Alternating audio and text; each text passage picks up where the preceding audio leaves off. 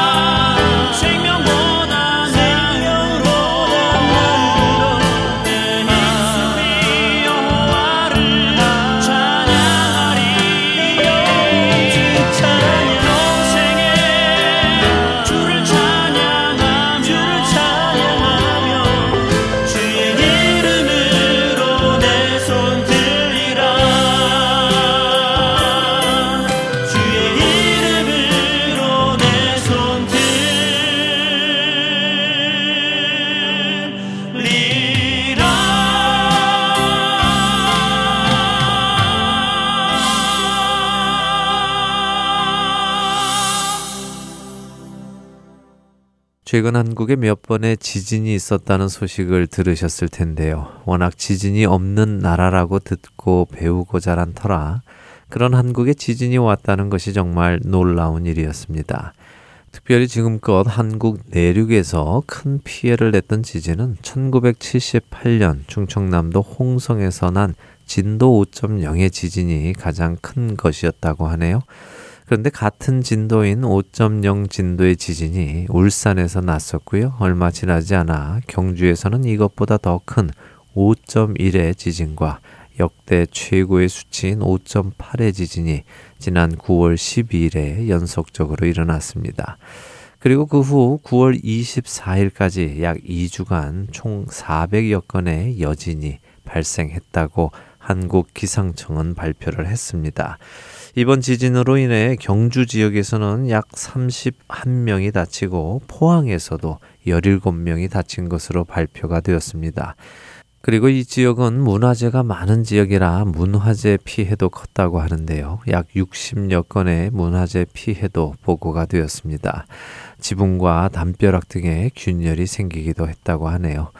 일반 가정에서는 약 2,031가구가 지붕에서 기와가 떨어졌다고 보고를 했고 1,011가구가 벽에 균열이 생긴 것을 보고했으며 702가구가 담장이 파손되었다고 보고를 했습니다. 또한 차량도 약 342대가 파손이 되었다고 보고가 되었네요.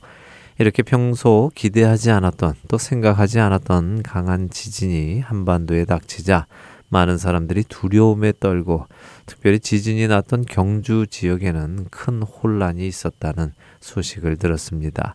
서로의 안부를 묻는 연락과 119에 신고를 하는 전화들이 폭주하는 바람에 문자 사용이 한동안 혼선을 빚기도 했다고 하고요. 지진 후에 경주 지역에서는 놀란 가슴을 진정하기 위해서였는지 청심환의 판매가 30%나 증가했다고도 합니다. 이런 한국의 상황을 보고 일본 언론은 한국은 이렇게 심한 지진을 겪어보지 않아서 현재 아수라장이다라고 표현을 하기도 했습니다.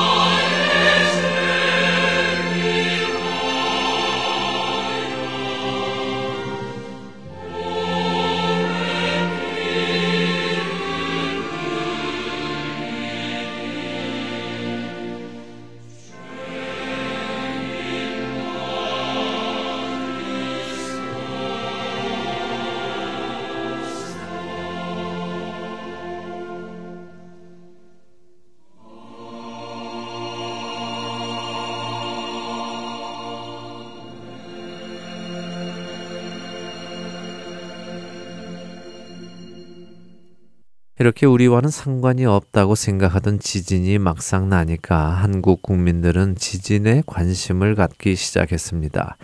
사실 지진이 날 때 어떻게 대응해야 하는지 평소에 관심을 가지고 있던 사람들은 거의 없었다고 하네요. 그래서 누구에게 물어봐도 특별히 어떠한 지시를 해주는 사람이나 관공서도 없었다고 합니다. 5.1과 5.8 강도의 지진이 연거푸 난 후에 국민들은 불안에 떨고 있는데도 국민안전처는 재난 대응 문자를 늦게 발송하였고 홈페이지는 마비가 되었었다고 합니다. 지진 대응에 대한 안내도 부족하여 현재 한국 지자체의 재난 대응 미숙이 도마 위에 오르고 있기도 합니다. 이런 상황에서 국민들은 스스로 인터넷을 찾아서 재난 대응법들을 구하고 이를 서로 서로 나누고 있습니다. 많은 아파트에는 이렇게 찾은 재난 대응법을 아파트 입구에 프린트해서 붙여놓기도 했고요. 또한 지진이 많은 일본은 지진이 났을 때 어떻게 대응하는지 그 대응법을 배우기 위해서 일본의 문을 두드리는 방송사도 많아졌습니다. 늦은 감은 있지만 혹시라도 앞으로 다시 있을지 모르는 지진에 미리 대비한다면 그 피해는 훨씬 적을 수 있을 것입니다. 물론 전문가들의 의견은 다 다르지만 몇몇 전문가들은 향후 2, 3년 안에 진도 8.0 이상의 대규모 지진이 발생할 가능성도 있다고 주장하기 때문에 이제라도 이 지진이 남의 나라 일만이 아니다라는 것을 깨닫고 재난 대응 매뉴얼을 다시 점검하고 정비하기 시작하면은 참 좋을 것 같습니다. 이처럼 남의 나라 일이라고 생각되던 지진이 막상 우리나라에도 나고 나니까 사람들이 깨어나기 시작합니다. 살 길을 찾기 시작합니다. 저는 가끔 왜 주님께서 오시기 전에 많은 징조들을 먼저 보여주실까 하고는 궁금해 한 적이 있습니다. 그냥 오시면 되지. 왜 징조들을 먼저 보여주실까? 제자들도 예수님께서 세상 끝에 무슨 징조가 있을 것인지 여쭈어 본 적이 있습니다. 그런 제자들에게 예수님께서는 마태복음 24장에서 그 징조들을 자세히 설명해 주시지요. 이번 한국의 지진과 그 지진에 대항하는 사람들의 모습을 보니 왜 징조를 미리 보여주시는 것인지가 이해가 되는 듯 했습니다. 마태복음 24장 33절에서 예수님께서는 이렇게 말씀하시기 때문입니다. 이와 같이 너희도 이 모든 일을 보거든 인자가 가까이 곧 문 앞에 이른 줄 알라.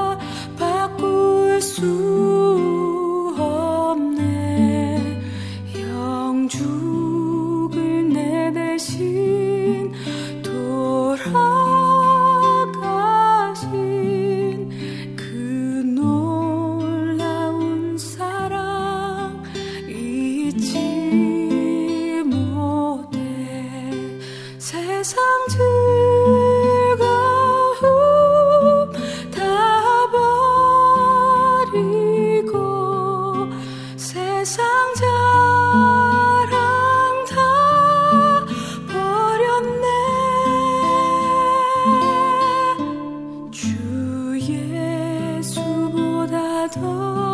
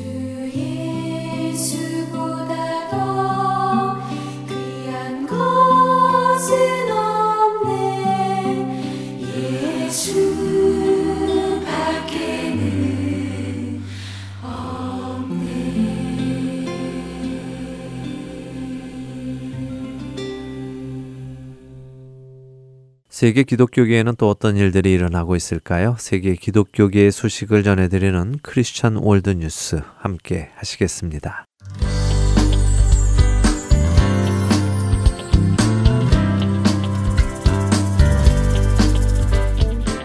Christian World News입니다.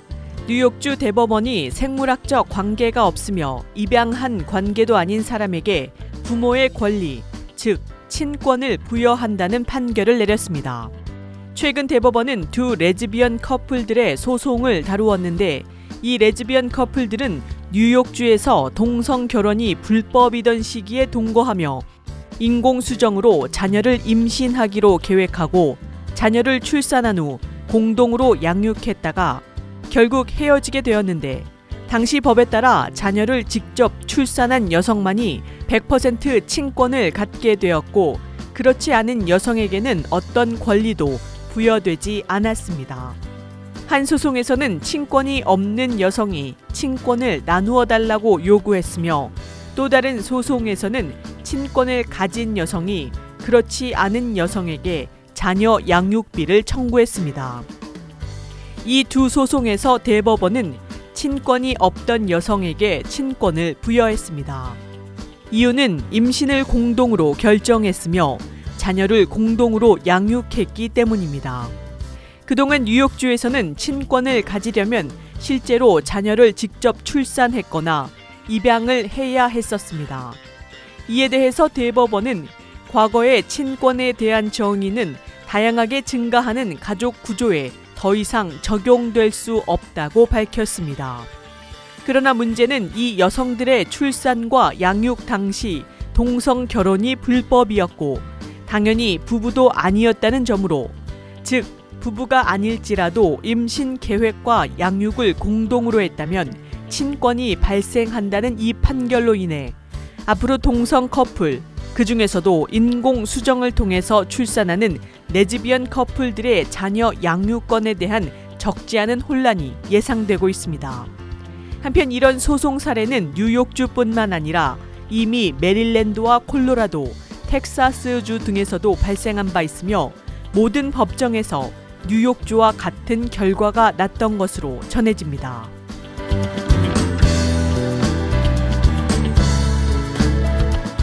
다음 소식입니다.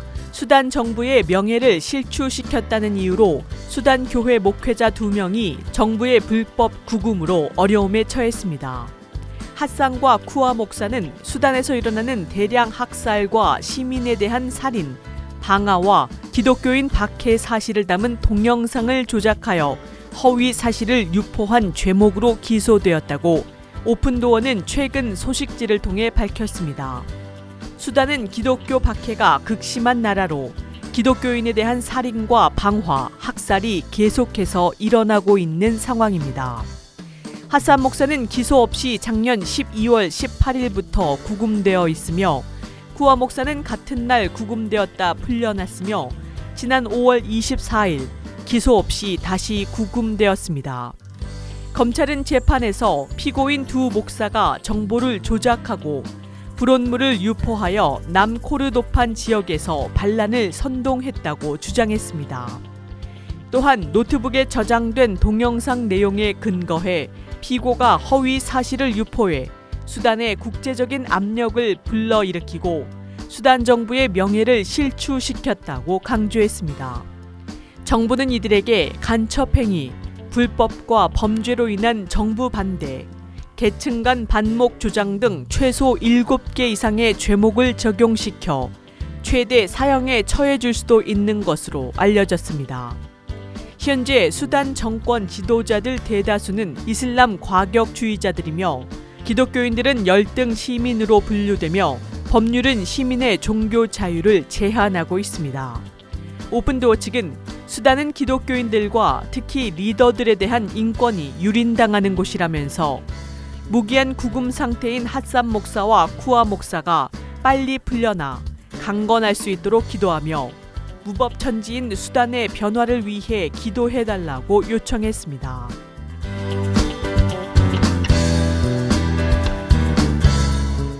마지막 소식입니다. 2016년 서울대학교 베리타스 포럼이 동성애와 한국 사회라는 주제로 개최되었습니다. 이번 베리타스 포럼은 서울대 총학생회의 서울대 인권 가이드라인 제정과 관련해 그 문제점을 지난 21일과 28일 두 차례에 걸쳐 서울대 대형 강의실에서 논의되었습니다. 포럼은 서울대학교 기독교 총동문회와 서울대학교 기독교수협의회에서 주최했습니다.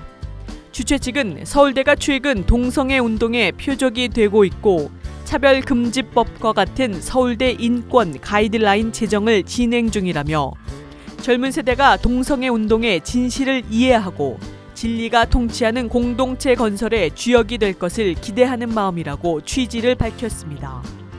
먼저 차별금지법의 문제점에 대해 발표한 전 법무부 장관 김승규 변호사는 차별금지법은 동성애 반대를 혐오 또는 증오로 과장하고 이를 전제로 처벌하기 위한 법률이라면서 이는 전 세계적으로 동성애 운동가들의 플랜인 정상인 취급을 향해 나아가는 한 과정이라고 지적했습니다.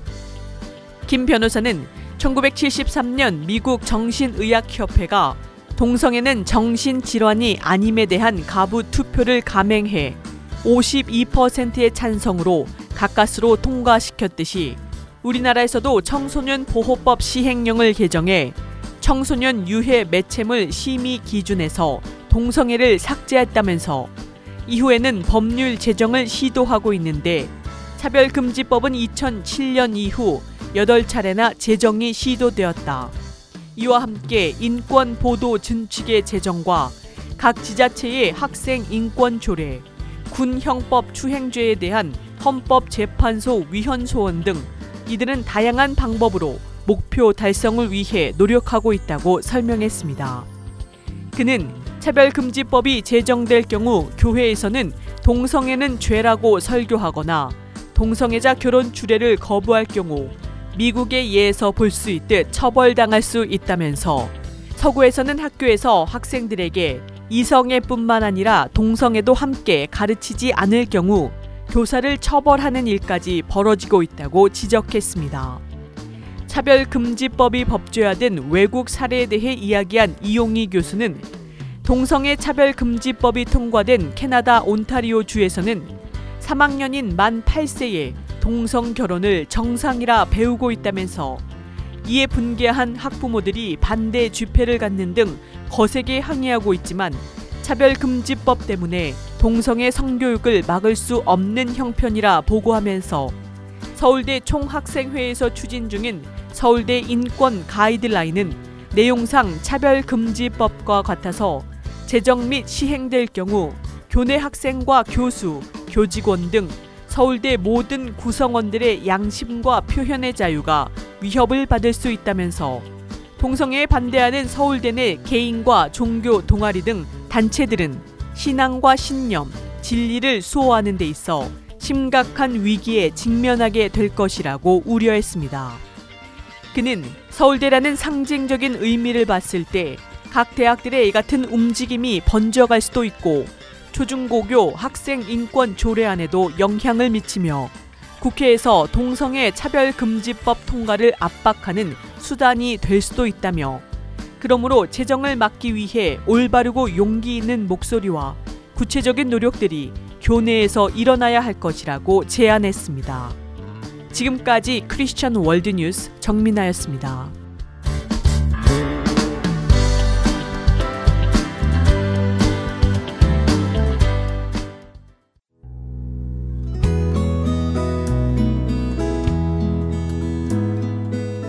예, 안녕하십니까. 저는 일리노이즈 나일스에 있는 아시마트 정문 앞에 우리 복음 방송 CD를 배치하고 있는 이선호 봉사자입니다. 안녕하세요. 멤피스 테네시 파겐샵 오리엔탈 마켓을 하는 김종순입니다. 네, 저는 버지니아 세나빌 지역의 김영배입니다. 안녕하세요. 뉴저지 포트리에서 최준석 자원봉사자입니다. 예수 그리스도의 구원의 복음은 복음을 전달받은 사람들을 통해 끊임없이 전해져 갑니다. 여러분도 복음의 전달자가 되실 수 있습니다. 복음 전파 사역에 동참하실 분들은 전화번호 602-866-8999로 연락 주시기 바랍니다.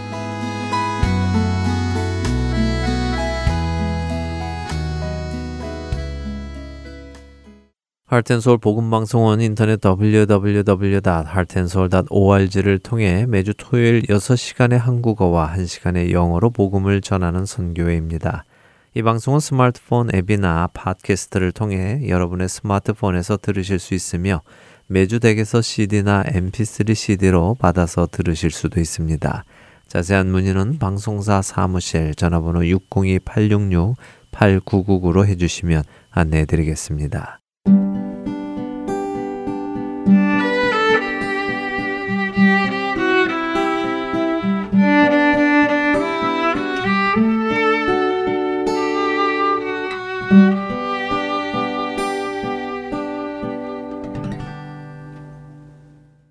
김경환 목사께서 나눠주시는 요한복음 강해로 이어드립니다.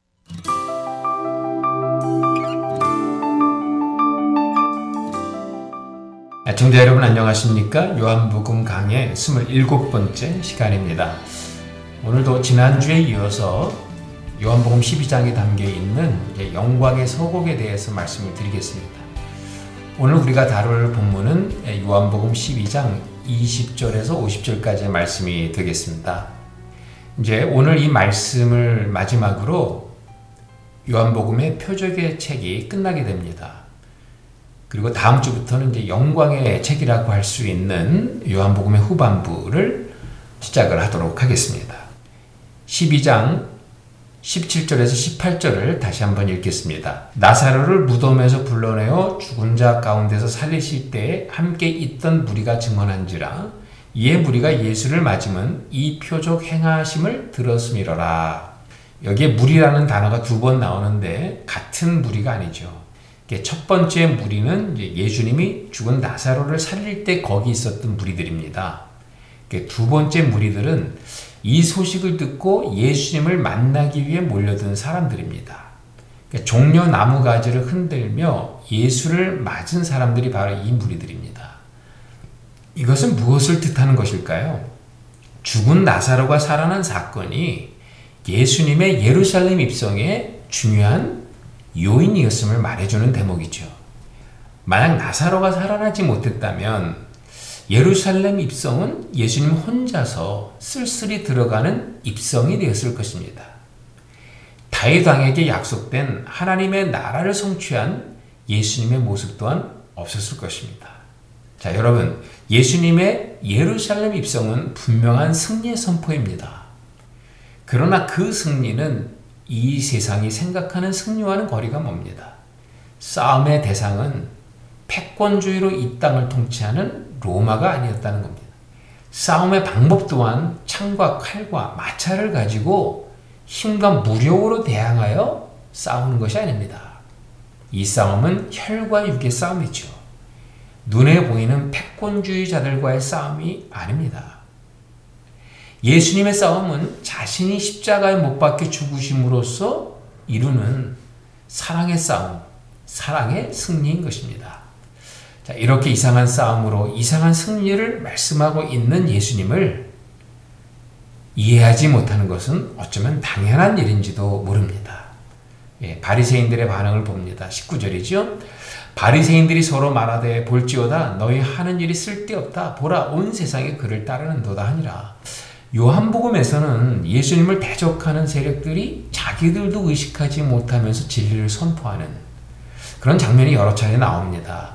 이제 앞서 11장에 그 50절에 나옵니다. 대제사장인 가야바가 이렇게 말합니다. 한 사람이 모든 사람을 위하여 죽음으로써 모든 민족이 망하지 않게 된다고 이야기를 했습니다. 자기도 모르게 진리를 선포한 겁니다. 이제 후반부에 가보면 빌라도가 그 예수님의 십자가에 위해 유대인의 왕이라는 팻말을 붙이도록 명령합니다. 이것도 전혀 의도하지 않았지만 결국은 진리를 말한 것이 되었다는 겁니다. 자, 본문도 비슷한 상황입니다. 바리새인들이 자기들끼리 하는 말인데 상황을 정확히 말하지 않습니다. 다소 과장해서 표현하고 있습니다. 자, 그들은 온 세상이 예수님을 따른다고 했죠. 실제로 벌어진 일을 보면 온 세상이 예수를 따르지 않았습니다. 예루살렘에 찾아온 유대인들 가운데 죽은 나사로가 살아난 것을 보거나 그 소식을 들은 자들이 따랐던 것입니다. 자, 바리새인들은 본 것을 말하는 게 아니죠. 아직 일어나지 않은 일을 말하고 있는 것입니다. 그런데 앞으로 예수님의 십자가 영광 이후에 이루어질 그 일을 바리새인들의 입술을 통해 미리 선포하고 있었다는 거예요. 바리새인들은 예수님의 사역을 분명히 방해하고 있었습니다. 그렇지만 그들의 방해가 하나님이 하실 일을 결코 막을 수 없었다는 거예요. 아니, 오히려 그들도 하나님이 이루시는 진리를 자신들의 입술로 선포했다는 것입니다. 하나님의 뜻은 하나님의 뜻대로 이루어짐을 보여주고 있습니다. 사람이 그 길을 막을 수 없습니다. 어둠의 세력이 그 방향을 틀 수 없습니다. 그렇다면 중요한 것은 무엇입니까? 스스로에게 물어야 합니다. 나는 하나님 편에 서 있는가? 아니면 하나님이 가시는 길을 방해하는 쪽에 서 있는가를 물어야 합니다. 내가 어느 쪽에 서 있든지 하나님은 스스로 가시는 길에 지장을 받지 않습니다. 하나님의 일에는 하나님이 정한 방향이 있기 때문에 그런 거예요. 문제는 그 방향에 동참하게 되면 나에게 좋은 것입니다. 자, 이제 영광의 서곡 세 번째 내용이 나옵니다. 그것은 헬라 사람이 예수님께 오는 사건이죠. 20절에서 22절입니다. 명절에 예배하러 올라온 사람 중에 헬라인 몇이 있는데 그들이 갈릴리 베세다 사람 빌립에게 가서 청하여 이르되 선생이여 우리가 예수를 배웠고자 하나이다 하니 빌립이 안드레에게 가서 말하고 안드레와 빌립이 예수께 가서 여쭈니 앞구절에서 바리새인들의 입술로 말한 예언이 이루어지는 장면이죠. 온 세상을 대표하는 인물로서 헬라 사람 몇 명이 빌립을 찾아옵니다. 명절에 예배하러 온 자들이라면 뭐 유대교로 개종한 이방인들이었을 것입니다. 그들이 빌립을 찾아간 것은 아마도 빌립이 헬라 이름인 것으로 미루어 빌립은 헬라 말을 했을 가능성이 높지 않았나 생각합니다. 헬라인들은 이스라엘의 하나님을 찾아온 이방인입니다. 그렇다면 4장에서 예언된 말씀, 즉, 씨 뿌리는 자와 추수하는 자가 함께 기뻐하게 될 그 종말의 사건이 지금 이루어지고 있는 것이나 다름없습니다. 이 말씀을 예언하셨던 예수님은 당연히 이 일을 보며 기뻐해야 할 것입니다. 그런데 이상한 것은 예수님이 그들을 두 팔 벌려 환영하지만은 않았다는 사실이에요. 오히려 이어지는 말씀 속에 인자의 영광을 선포하고 미랄이 땅에 떨어져 썩어야 열매를 맺는다고 말씀합니다. 분위기에 전혀 맞지 않는 말씀 아닙니까? 예수께서 대답하여 이르시되 인자가 영광을 얻을 때가 왔도다. 자, 요한복음에서는 인자의 영광이 예수님의 입으로 직접 선포되는 경우가 몇 번 있어요. 본문 말씀이 첫 번째입니다. 그리고 13장 31절에서 32절에 유다가 예수님을 십자가에 넘기기 위해 이제 예수님을 떠나가는 장면이 나오는데 유다가 예수님을 떠나가자마자 이제 두 번째 영광을 선포하십니다. 그리고 마지막 이제 17장에 가보면 예수님이 대제사장 기도를 드리시죠. 그때 세 번째 영광을 직접 자신의 입술로 선포하십니다. 한번 정리해 보겠습니다. 첫 번째는 이방인이 예수님에게 돌아오는 장면이에요. 두 번째는 유다가 예수님을 십자가에 팔아 넘기는 장면입니다. 자, 세 번째는 대제사장 기도를 드리면서 예수님이 영광을 선포합니다. 여러분 보이십니까? 이들 모두 십자가와 관계된 영광의 선포입니다. 다만 두 번째와 세 번째가 십자가를 지기 전에 십자가를 바라보며 선포한 하나님의 영광이라면 오늘 이 본문은요, 십자가 사건 이후에 일어날 영광을 내다보며 선포한 영광이지요. 이들 선포의 의미를 자세히 들여다보십시오. 지금 예수님은 자신의 구체적인 소명에 대해 확실히 인식하고 있다는 사실을 알 수 있어요. 예수님의 소명은 무엇입니까? 이스라엘의 하나님이 온 세상의 왕이 되는 그 일입니다. 하나님은 원래 이 소명을 이스라엘이 이루기를 원하셨지만 이스라엘은 잘못된 메시아 사상에 빠져서 이 소명을 망각해 버렸습니다. 그러자 하나님께서는 자신의 독생자를 세상에 보내셨죠. 그리고 이스라엘이 실패한 그 일을 하게 하십니다. 지금 예수님은 그 일을 하나둘 이루어가고 있는 것입니다. 그 과정 속에 지금 이방인들이 예수님을 찾아왔습니다. 예수님은 이스라엘의 하나님이 이방인들의 왕이 되는 장면을 직접 목도하고 계셨던 거예요. 마지막에 이루어질 그 일이 이미 그리고 현재 그분 안에 도래하고 있는 것을 보고 계셨던 겁니다. 그렇다면 이제 예수님에게 남은 일은 하나밖에 없는 거죠. 십자가의 영광을 통해서 온 세상이 하나님의 영광을 보게 하는 일만 남은 겁니다. 어찌 보면 헬라인이 예수님께 오는 이 장면은요, 하나님께서 예수님에게 던진 도전장이 아닐까라는 생각도 들어요.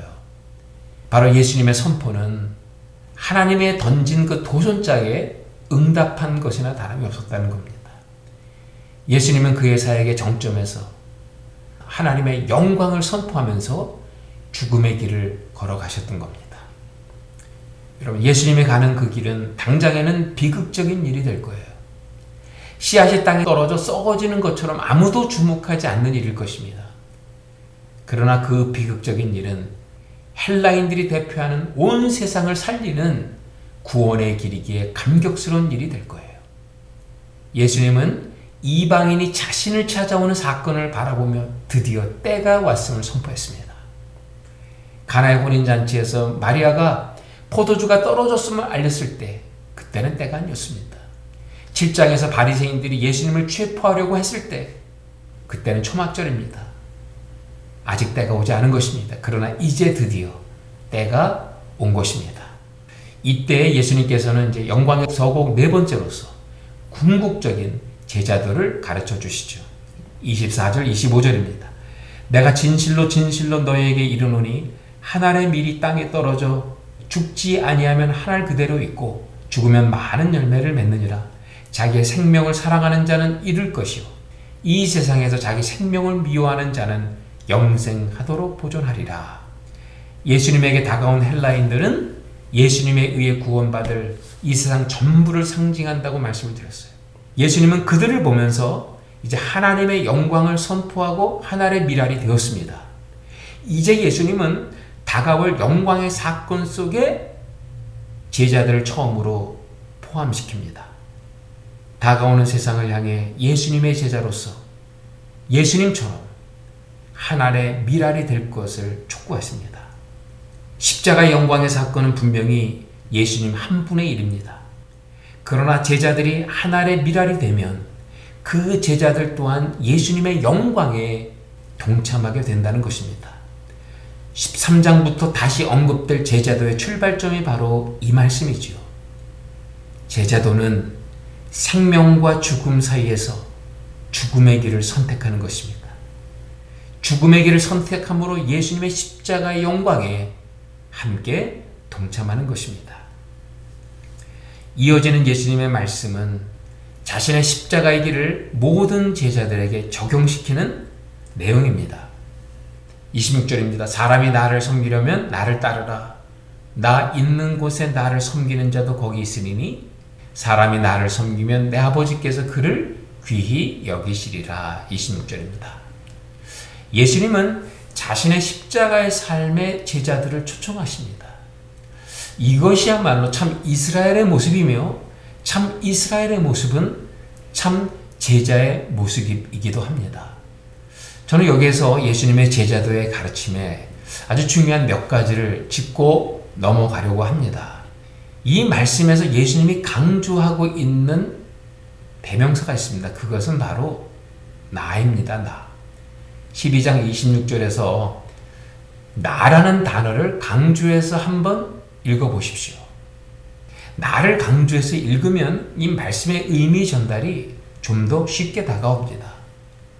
제자도에서 가장 중요한 것은 바로 나라고 강조하는 예수님을 따르는 일입니다. 지금까지 일곱 개의 표적을 통해 예수님은 자신이 새 창조를 시작한 생명을 주실 분임을 보여주셨습니다. 일곱 개의 표적을 모르면 그 표적의 주체인 예수님을 따를 수 없어요. 그러나 일곱 개 표적을 알고 주님을 따르면 우리는 사도 요한처럼 예수님과 세상을 연결시켜주는 제자의 삶을 살아낼 수 있습니다. 예수님이 아버지를 보여주었듯이 또한 요한이 예수님을 보여주었듯이 우리 또한 예수님을 이 세상에 보여줄 수 있습니다. 자, 두 번째는 제자도는 예수님이 계신 십자가의 현장에 우리도 함께 있는 것입니다. 예, 우리는 지금까지 십자가에 관련하여 여러 가지 표현들을 들어왔죠. 십자가를 지는 삶, 혹은 십자가의 가치를 아는 삶, 십자가를 따라가는 삶 등등. 그러나 가장 근본적인 것은 십자가 있는 곳에 내가 있는 것입니다. 예수님께서 죽는 자리에 나도 함께 있는 것입니다. 요한복음은 연합을 강조합니다. 본문은 연합의 의미를 새롭게 보여주는 대목이기도 하죠. 하나님과 예수님의 연합은 3년의 공생의 기간 동안 한 번도 금이 간 적이 없었어요. 마지막 십자가 위에서 극한의 고통을 당하면서도 하나님과 예수님은 하나셨습니다. 우리의 연합은 하나님과 예수님의 연합의 바탕 위에서 이루어진 연합입니다. 그렇게 예수님이 오병이어로 5천 명을 먹여서 배부르게 한 자리에 우리가 예수님과 함께 있었다면 십자가를 지는 그 자리에도 함께 있어야 합니다. 그때 우리는 비로소 예수님과 아버지께서 누리신 연합의 축복을 함께 누릴 수 있는 것입니다. 제자들의 세 번째는요, 십자가에 머물면 아버지께서 존귀하게 여기십니다. 당시의 문화에서 보면 섬기다, 원어로는 디아코네오인데요. 이것과 이 존귀하게 여기다, 티마오, 티메는 서로 관계가 없는 동사죠. 섬기는 자는 업신 여김을 받았고, 오히려 섬김을 받는 자가 존귀함을 받았습니다. 그러나 하나님 아버지는 섬기는 자를 업신 여기지 않고 존귀하게 여기십니다. 이유는 간단하지요. 예수님이 십자가에서 죽었는데 그 죽음으로 오히려 예수님은 아버지에게 존귀하게 여김을 받았기 때문이에요. 이 축복은 모든 제자들에게 적용이 되는 말씀입니다. 예수님의 섬김을 보며 예수님을 존귀하게 여길 하나님께서 예수님 안에서 함께 섬기는 제자들을 존귀하게 여길 것입니다. 제자들의 섬김이 예수님과 연합의 소산물이라면 제자들의 영광 또한 예수님과의 연합의 소산물이라 할 수 있겠습니다. 이제 예수님은 영광의 소곡 다섯 번째로 하나님께 기도하며 세상을 심판하십니다. 27절, 28절입니다. 지금 내 마음이 괴로우니 무슨 말을 하리오? 아버지여 나를 구원하여 이때를 면하게 하여 주옵소서. 그러나 내가 이를 위하여 이때에 왔나이다. 아버지여 아버지의 이름을 영광스럽게 하옵소서 하시니 이에 하늘에서 소리가 나서 이르되 내가 이미 영광스럽게 하였고 또 다시 영광스럽게 하리라 하시니 지금은 헬라어로 눈이라는 단어인데 이게 마침내라는 의미로 이해할 수도 있습니다. 이 말씀은 죽음의 때가 왔다라는 문구와 이제 밀접하게 관련되어 있습니다. 즉 마침내 죽음의 시간이 다가왔을 때 예수님의 심정을 묘사한 말씀이죠. 그때 예수님은 괴로워했습니다. 말씀이 육신이 되어 오신 예수님의 내면은 우리가 당해야 될 내면의 괴로움을 모두 짊어진 상태입니다. 그래서 십자가를 바라보면서 괴로웠던 것입니다. 그 괴로움이 컸기에 예수님은 십자가 앞에서 정직한 망설임이 있었던 것이에요. 인간적인 주저함도 있었던 것입니다. 그러나 예수님은 이런 상황에서도 하나님의 때를 바라봅니다. 요한복음의 때 호라는 십자가의 죽음을 가리키지요. 이제 그 때가 이 때가 된 것입니다. 이 죽음의 시간은 제3자의 죽음의 시간이 더 이상 아닙니다. 바로 예수님 자신의 죽음이었던 것입니다. 그리고 그때 예수님은 믿음으로 하나님의 영광을 선포합니다. 임박한 죽음의 자리를 보면서 예수님은 하나님의 영광을 선포했다는 것입니다. 지금까지 영광이라는 단어는 주로 아들에게 적용이 되었었습니다. 그러나 본문 이후에는요, 자신의 영광을 통해 아버지의 영광을 드러내는 데 사용합니다. 지금 예수님은 자신의 죽음의 때가 곧 하나님의 영광이 드러나는 때라고 선포하는 것입니다. 때의 의미와 함께 영광의 의미가 밝게 드러나는 대목이지요. 구약에서는 영광의 개념이 주로 높은 자리 혹은 하나님의 능력과 권세가 나타나는 자리에서 사용되었습니다. 뭐 신의 산의 영광, 이사야가 보았던 성전 안의 영광, 광야에서 불기둥과 구름 기둥에 나타났던 영광. 그러나 이에 비해 본문에서 예수님이 선포하는 하나님의 영광은 아주 낮아진 자리에서 자기를 포기하는 자리에서 하나님의 영광을 선포합니다. 무슨 말입니까? 십자가가 영광이라는 것입니다. 물론 무조건 낮아짐이 영광이고 높아짐은 영광이 아니다라는 말이 아니죠. 십자가의 낮아짐 속에 예수님이 이 땅을 구원할 하나님의 참 뜻이 증거되었기 때문에 영광인 겁니다. 그리고 그 자리에 하나님의 참 모습이 이 땅에 드러났기 때문에 영광이라는 것입니다. 십자가를 통해서 하나님의 영광을 선포했다면 이제 십자가를 통해서 이 세상의 심판을 선포합니다. 31절부터 33절입니다. 이제 이 세상에 대한 심판이 이르렀으니 이제 이 세상의 임금이 쫓겨나리라. 내가 땅에서 들리면 모든 사람을 내게로 이끌겠노라 하시니 이렇게 말씀하시면 자기가 어떠한 죽음으로 죽을 것을 보심이로라. 본문의 원본을 보면요. 이제라는 종말을 알리는 단어가 두 번 등장합니다. 이제 이 세상의 심판이 이르렀다는 겁니다. 심판의 대상은 이 세상의 임금이죠. 본문에서 말하는 이 세상의 임금은 모든 악의 배후를 장악하고 있는 이 사탄을 의미합니다. 그런데 그 심판은 미래에 이루어지는 게 아니라는 거예요. 이미 현재 여기에 임했다는 것입니다. 그 이유는 하나입니다. 예수님이 땅에서 들리게 되기 때문이에요. 십자가를 지시지만 그 십자가를 지는 사건은 인자로 등극하는 하나의 과정이었던 것을 이미 요한복음 3장에서 말씀드린 바 있습니다. 인자로서 십자가를 지고 아버지께로 돌아가 하나님 보호자 우편에 심판주로 등극하게 되기 때문에 이미 사탄은 심판을 받은 것이나 다름이 없다는 겁니다. 35절에서 36절입니다. 예수께서 이르시되 아직 잠시 동안 빛이 너희 중에 있으니 빛이 있을 동안에 다녀 어둠에 붙잡히지 않게 하라. 어둠에 다니는 자는 그 가는 곳을 알지 못하느니라. 너희에게 아직 빛이 있을 동안에 빛을 믿으라. 그리하면 빛이 아들이 되리라. 예수께서 이 말씀을 하시고 그들을 떠나가서 숨으시니라. 잠시라는 단어가 보여주듯 상황은 매우 긴박합니다. 이제 빛이 세상에 머무는 시간은 아주 짧다는 거예요.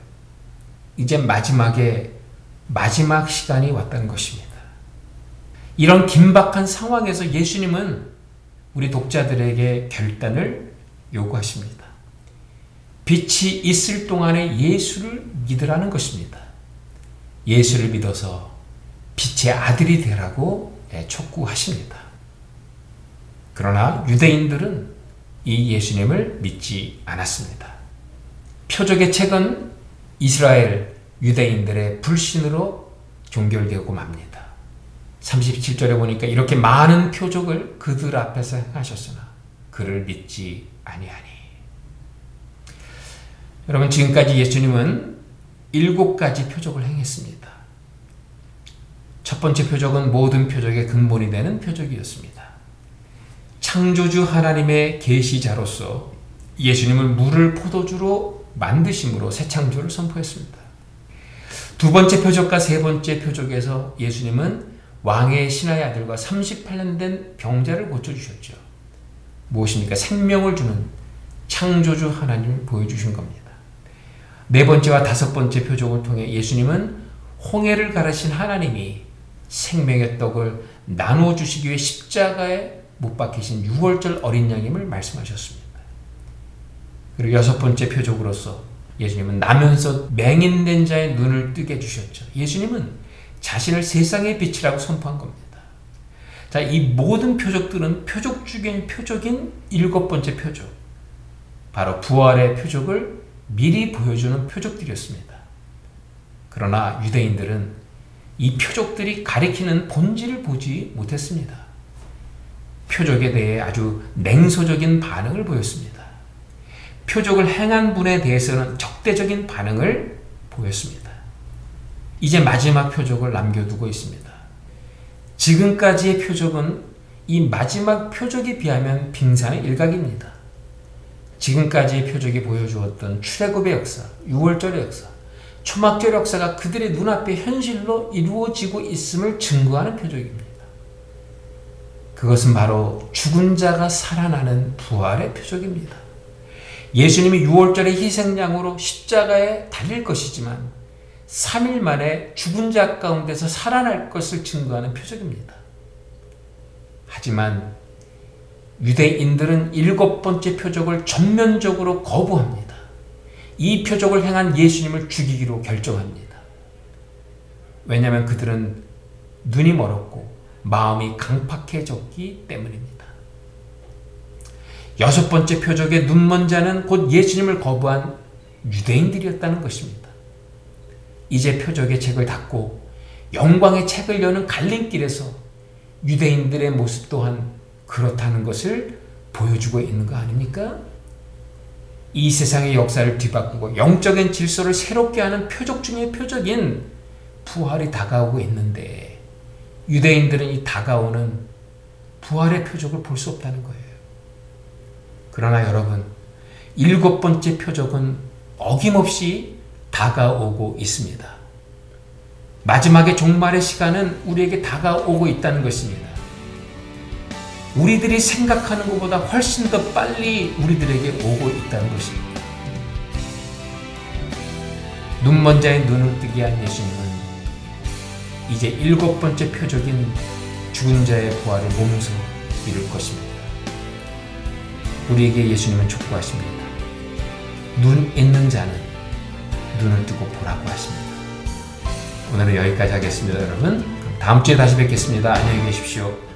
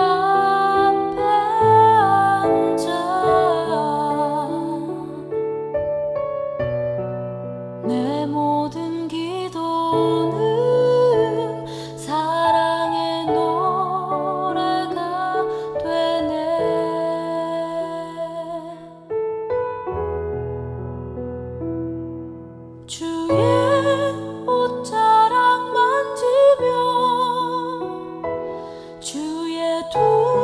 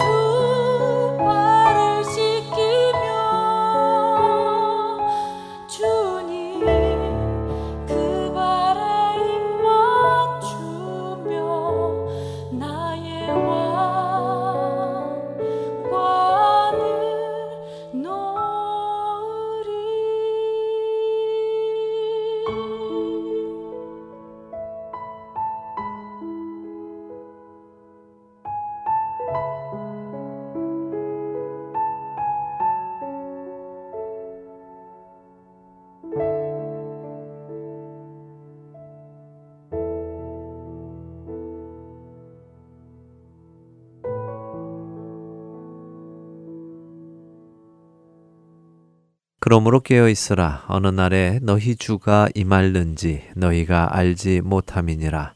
너희도 아는 바니 만일 집 주인이 도둑이 어느 시각에 올 줄을 알았더라면 깨어 있어 그 집을 뚫지 못하게 하였으리라. 이러므로 너희도 준비하고 있으라.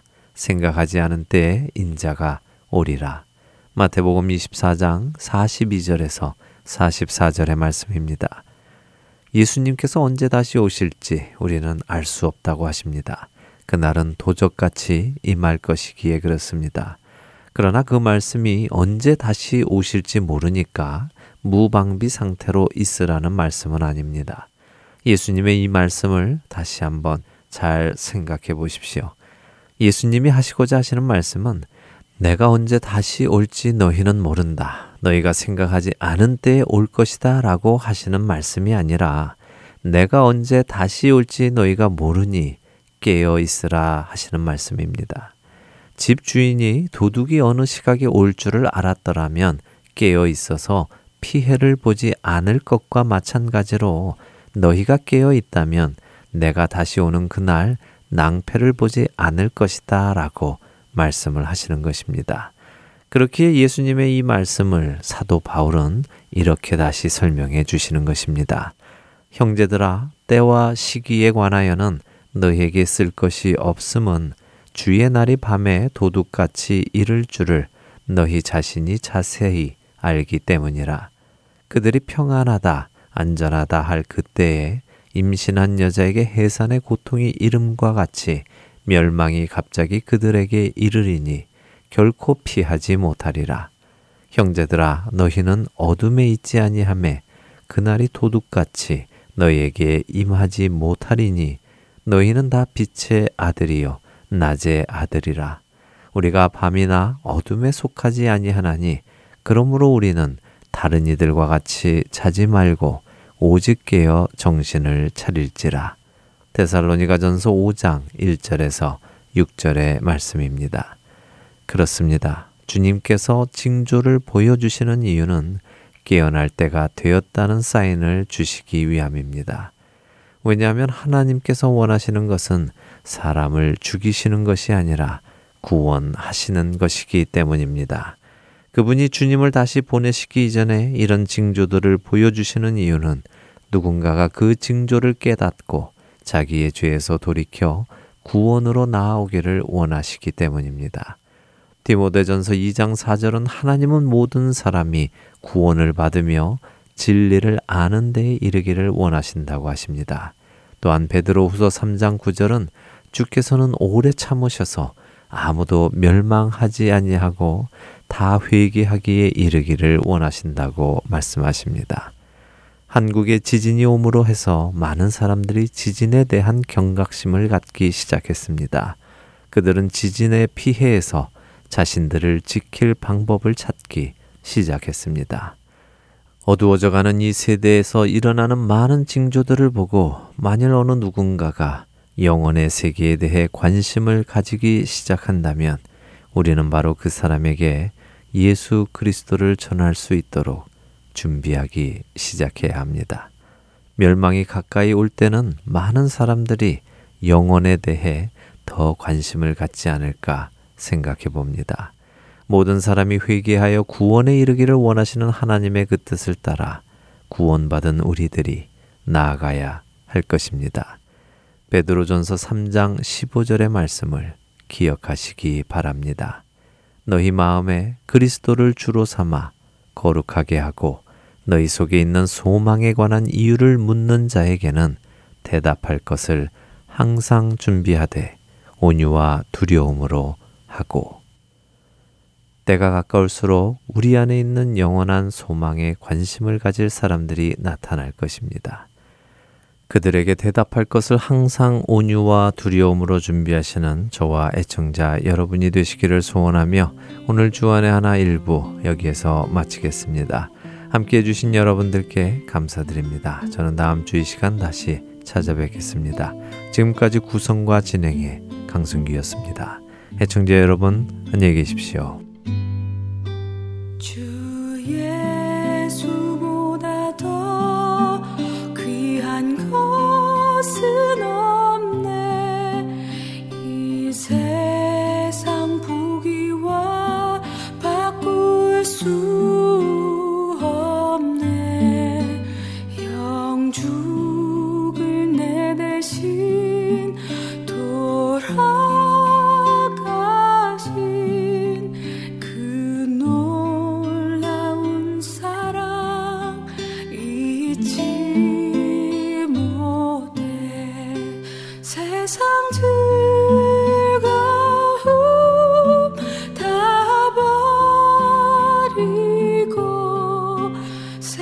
长久。